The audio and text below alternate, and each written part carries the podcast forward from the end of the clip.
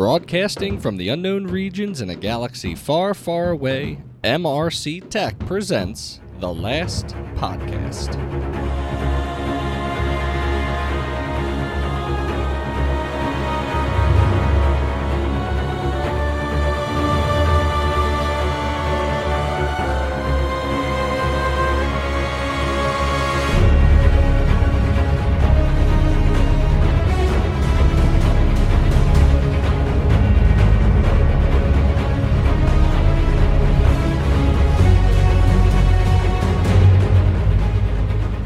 Episode 5 coming into you hot. My name is Sean, and welcome to the last podcast. To start us off, I want to go over a brief agenda with you as the show will be a little bit different today. First, I wanted to announce that with the blessing of Greg and Sam and the WePod squad, I am venturing out on my own in an independent fashion, still under the umbrella of the WePod squad, but now you will be able to get all of the podcast goodness from the last podcast on its own feed. So if you go to www.thelastpodcast.mrctechllc.com, you'll get to the Podbean site, but you can also subscribe on Apple Podcast, Google Play, and Spotify. So the way this podcast is going to work today is that part one will be under the We Podcast and We Know Things feed, and part two will be under the last podcast feed. So if you want to catch the entire episode five of the last podcast, you'll have to go to both feeds. And the reason why we're doing this is because we want to capture the audience from both and to push a little bit to the last podcast. So thanks if you're listening now. Make sure you go ahead and subscribe to the last podcast. And if you haven't already done so, subscribe to the We Podcast and We Know Things feed as well. Starting off, we'll do the hyperspace spot. We'll move on to the HoloNet highlights. We'll then break the episode. Part 2 will then have the breakdown of The Last Jedi Part 4. We'll have our discussion and answer portion of the podcast. Usually that was at the beginning, now it's going to be at the end. And then we will part ways until another couple weeks. So it's a pretty exciting episode here on the last podcast. This is episode 5. In today's hyperspace spot, which is our top story of the last podcast, we are going to look into the Sith Trooper. Recently announced for San Diego Comic Con, the Sith Trooper is a brand new stormtrooper to the Star Wars galaxy. Now, you might be thinking to yourself, oh, another stormtrooper, this is boring. And you might be right. But the connections of the Sith Trooper to different lore in Star Wars Legends and Star Wars games of old will make this Sith Trooper a bit exciting. So, first off, let's talk about where the Sith Trooper maybe originated. So, first and foremost, this information can be found on Screen Rant, but they make some connections between the Knights of the Old Republic game back in 2003 and today's Sith Troopers. To summarize it, the Sith Troopers in the game were basically stormtroopers of today. They were fodder. They were meant to be uh, eliminated and they would just go into battle for the Sith army. Now, uh, Knights of the Old Republic happens thousands of generations ago, so uh, there was many more Sith and many more Jedi back in that time frame. But as we fast forward to today, the Sith Trooper makes its appearance for the first time in Disney's canon. So, what does it all mean? Only J.J. Abrams knows that answer. Speaking of J.J. Abrams, he did release a little quote about the Sith Trooper for San Diego Comic Con. First, he says In The Rise of Skywalker, we have new troopers that are completely different in design. The materials, the colors, the lines. There is something about the aesthetic of it that just felt absolutely right. I cannot wait for people to see the work that everyone's done. Thanks, JJ, for the lack of information you gave us, but let's go down the path of conjecture, shall we? First, we know the Sith is some sort of evil.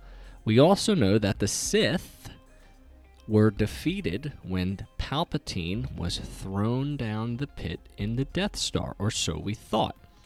We also know that Kylo Ren is not a true Sith because Supreme Leader Snoke is not a true Sith. So Sith is equivalent to, say, the Jedi, in which they follow a certain set of beliefs and rules, and they stick within the boundaries of those rules. But as we found out in the past couple movies, the Force does not confine itself to certain rules and boundaries. So, you know, it's all about ideals and it's all about moving forward. But the introduction of the Sith Trooper can only mean one thing that Palpatine had a plan.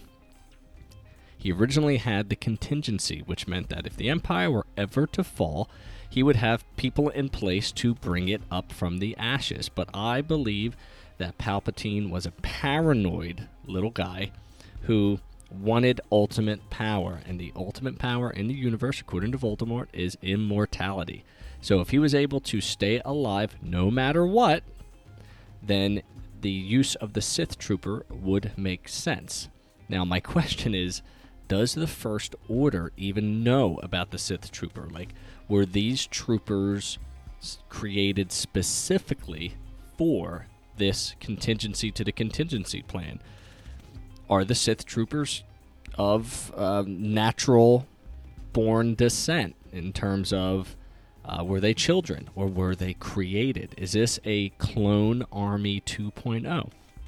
These are all great questions that I love to talk about and think about, but it is one of those things that well, we won't know until the next trailer, maybe, and we won't know until the final movie drops in December, which is around 150 days, if I'm counting correctly. So, the Sith Trooper is a great design.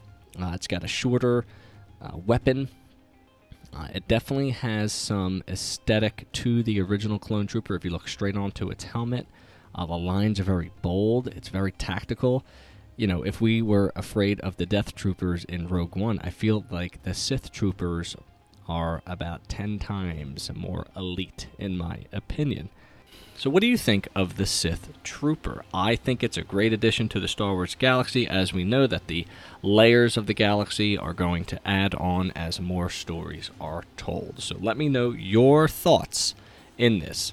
Speaking of the rise of Skywalker and Palpatine, I wanted to shoot through a little theory which may connect with the immortality of Emperor Palpatine. So, this theory on the dork side of the Force, provided by C.J. Hawkins, basically says Did Palpatine plan Padme's death? So, we, as we know, Palpatine is a planner. He, he goes through scenarios, he can likely see the future, and can kind of guide people here and there.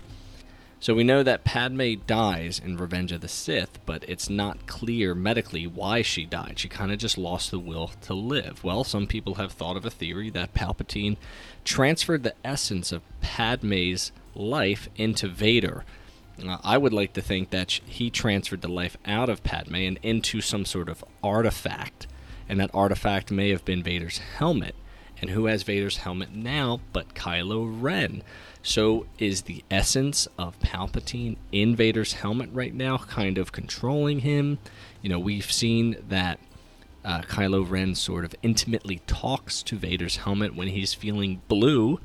So it's very interesting to think that maybe Palpatine was able to transfer several essence from different Force beings or people strong in the Force or people sensitive to the Force to different artifacts and then hid them around the galaxy just in case he were to fall. And then there was a final plan to come back and swoop in and take over a body and whatever. This is basically the plot of Harry Potter and the Deathly Hallows, but it doesn't matter because that movie was great and that book was great. And this Rise of Skywalker is looking to be a legendary epic movie into which we will talk about for a long time. So the hype train is real. This has been your hyperspace spot for the day. As you know, this podcast cannot exist without being part of the We Pod Squad. Thanks to Greg and Sam under We Podcast and We Know Things for all their support during the past 10 weeks of the podcast being alive. And make sure you catch the Iron Ryan show every other Tuesday as Ryan tackles different topics from wrestling to toys to the Marvel Cinematic Universe. So, guys, keep up the great work. And Sam, I'm inviting you over specifically so we can watch The Last Jedi together. You bring the pizza. The HoloNet Highlights is a short recap of a lot of news in a little bit of time, so let's get started. Leading off, Disney Star Wars 1,700 employees hired for new land. So, this is for the Florida Galaxy's Edge. And it looks like, according to the Orlando Sentinel, that Disney has reached a major milestone in hiring 1,700 employees, more than double the 700 workers brought on for Animal Kingdom's Pandora. Pandora expansion to run Galaxy's Edge. The new land opens in about 43 days on August 29th at Orlando's Hollywood Studios. About 60% of Galaxy's Edge workers are transferring from other positions at Walt Disney Company, which frees up other positions according to Disney. The other roughly 40% are new hires to the company. Already, the training has begun. Some of the early lessons for Matthews, an employee, are about the fried Endorian tip yip or fried chicken in Earth terms. The heavy construction is over, so Matthews can go to work without a hard hat and closed toed hiking boots. That was mandatory before. The key to the magic of all the new experiences here at Walt Disney World Star Wars Galaxy's Edge, being chief among them, is our cast members. They bring these experiences to life for our guests and help create memories that last a lifetime. I am super excited for Galaxy's Edge in Florida, and I'm super excited for all the new hires and the magic that they will bring to countless youths and families for the foreseeable future. Next up, staying in Galaxy's Edge, Galaxy's Edge Big New Ride is coming to Disney World this December. Now, there are two rides planned for Galaxy's Edge the Millennium Falcon Ride and the Rise of the Resistance. Upon opening of Galaxy's Edge in both Disneyland and Disney World, the Millennium Falcon Ride will be ready to go. But in December, the Rise of the Resistance will also open in Florida and in January in Disneyland, California. According to Gizmodo, Disney has just officially announced that the second ride after Millennium Falcon's Smuggler's Run to be included as part of Galaxy's Edge will open at Disney World in Orlando, Florida, December 5th and January 17th, 2020 in Anaheim. Rise of the Resistance is meant to be one of the most ambitious ride experiences Disney has planned in years, tasking theme park goers as daring agents of the Resistance, handpicked personally by Rey and Leia before being waylaid by the sinister First Order. Daisy Ridley, Adam Driver, Oscar Isaac, and John Boyega all reprise their roles for new footage included as part of the ride, which sees riders fly from the surface of Galaxy's Edge setting in Batuu, only to be captured aboard a Star Destroyer and have to make their escape through the legs of First Order at-at walkers. The apparent ambition of the experience is in part why Disney decided to delay the opening of Rise and unveil Galaxy's Edge with just a single ride, but fans won't have to wait that much longer to find out if it was worth the wait. So that's pretty exciting that Rise of the Resistance will be open only a few months after, and that's obviously a marketing scheme to get people into the park early and then to get them to come back. And what stinks is that I'll be heading to Disneyland December 4th through the 8th in Anaheim, and I'll just be missing it by one month. So boo to me. Speaking of reprising her role, Daisy Ridley says recording for Star Wars Galaxy's Edge was difficult. According to Cinema Blend, Daisy Ridley says recording for Star Wars Galaxy's Edge was hard. Since Daisy Ridley was cast as Rey in the most recent Star Wars trilogy, she's been working nonstop. The 27 year old has not only filmed for the famed franchise back to back in a matter of five years, but she's also done Murder on the Orient Express, Peter Rabbit, Ophelia, and Chaos Walking. On top of that, she's also played Rey in video games, animated projects, and most recently for Disneyland's new Star Wars Galaxy's Edge, which she admits was a harrowing extra load. In her words, it was really hard. We were shooting, and the only time we could do it was like on a shoot day or something. I was really tired. I think it must have been before Christmas. I worked a lot on that film, and I was really tired, and it was super technical. I could not for the life of me remember the lines. It was really stressful, but now I'm in a theme park. So it must have been pretty difficult for her to kind of balance that, but it's also pretty awesome that the characters from Rise of Skywalker will be reprising their roles in Rise of Resistance. Now, I assume, storyline wise, similar to the Harry Potter ride in Orlando, not the new one, but the first one, is that it will like capture a moment prior to the end of the movies to keep it kind of relevant, right? So the Rise of the Resistance, I'm sure, will take place between the end of The Last Jedi and the beginning of the Rise of Skywalker to keep it kind of copacetic. So uh, that's my assumption for it. But as they said, anytime you can get the actors to reprise their roles is a great connection. Think about how the MCU has done it between movies, and now we have the actual park experience and the actual actors reprising their roles coming in to uh, make the guest experience unforgettable. So kudos to Disney for making all of that happen, and that wraps our Galaxy's Edge portion of the HoloNet highlights. Now here's something super random. Star Wars Jar Jar Binks is trending on Twitter, and nobody knows why. This happened on July 8th.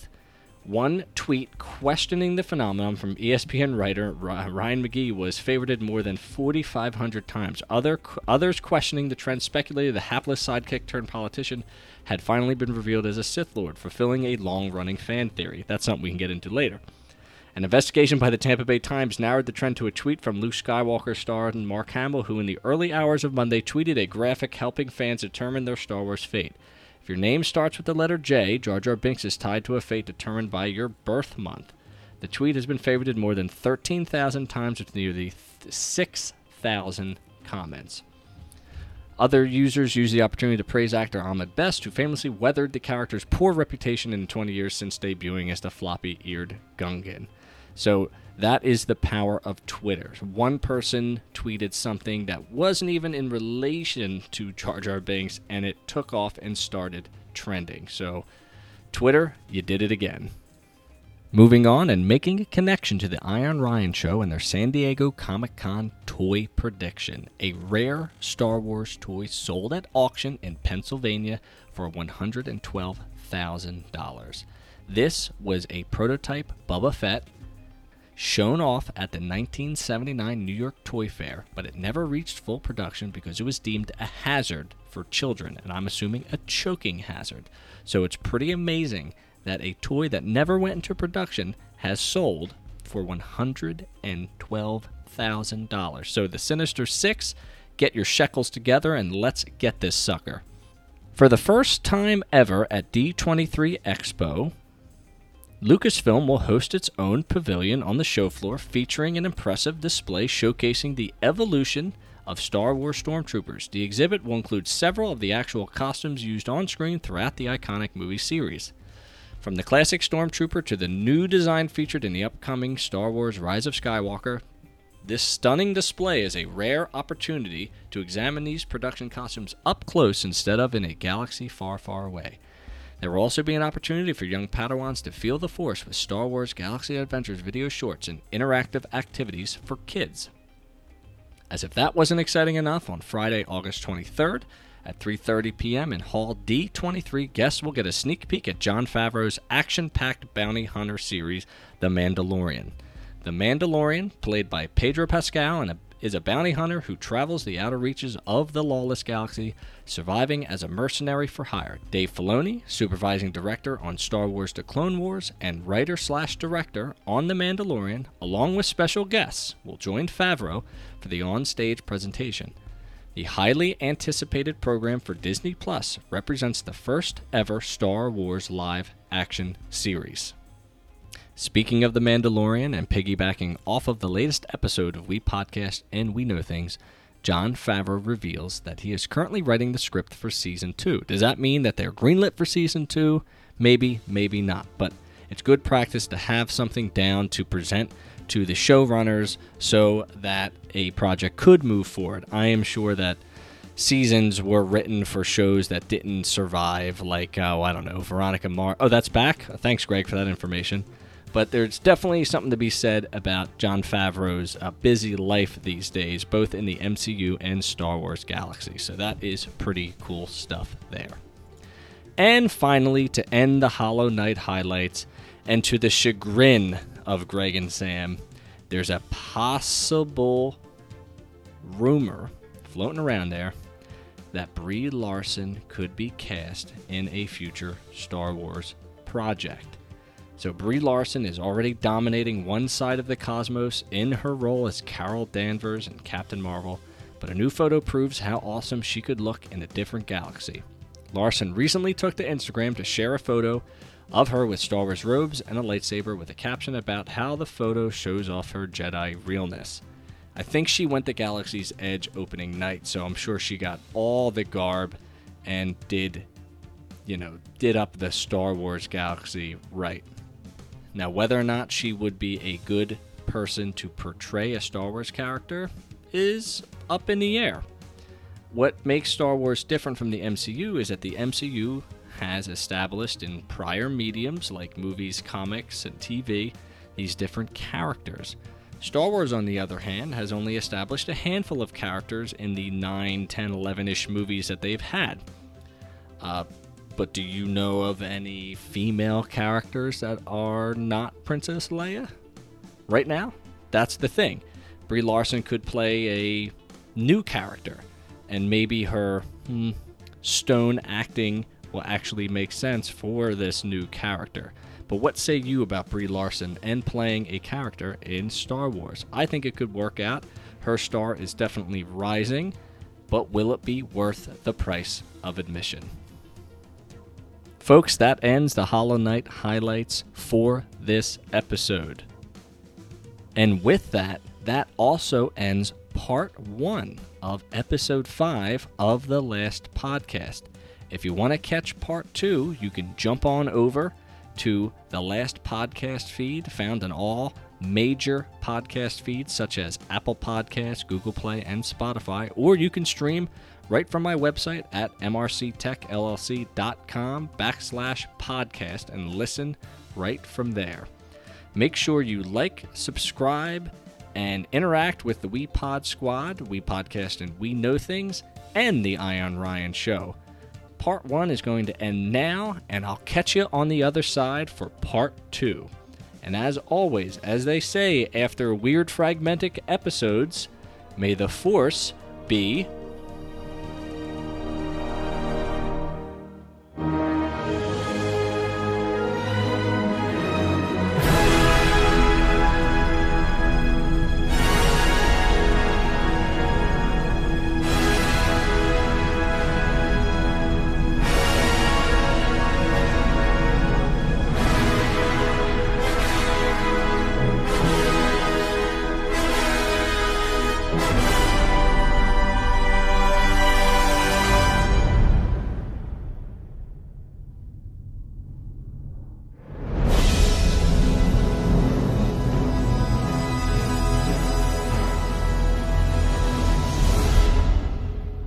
MRC Tech presents The Last Podcast, copyrighted 2019, available on Spotify, Apple Podcasts, and Google Play. Music credits to Kevin MacLeod of Incompetech.com, licensed under the Creative Commons by Attribution 3.0 license. Music by Chillhop.com. Star Wars covers featured by Unicorn Studios and Pandemic on YouTube. This has been the last podcast. Visit the website www.mrctechllc.com for more information.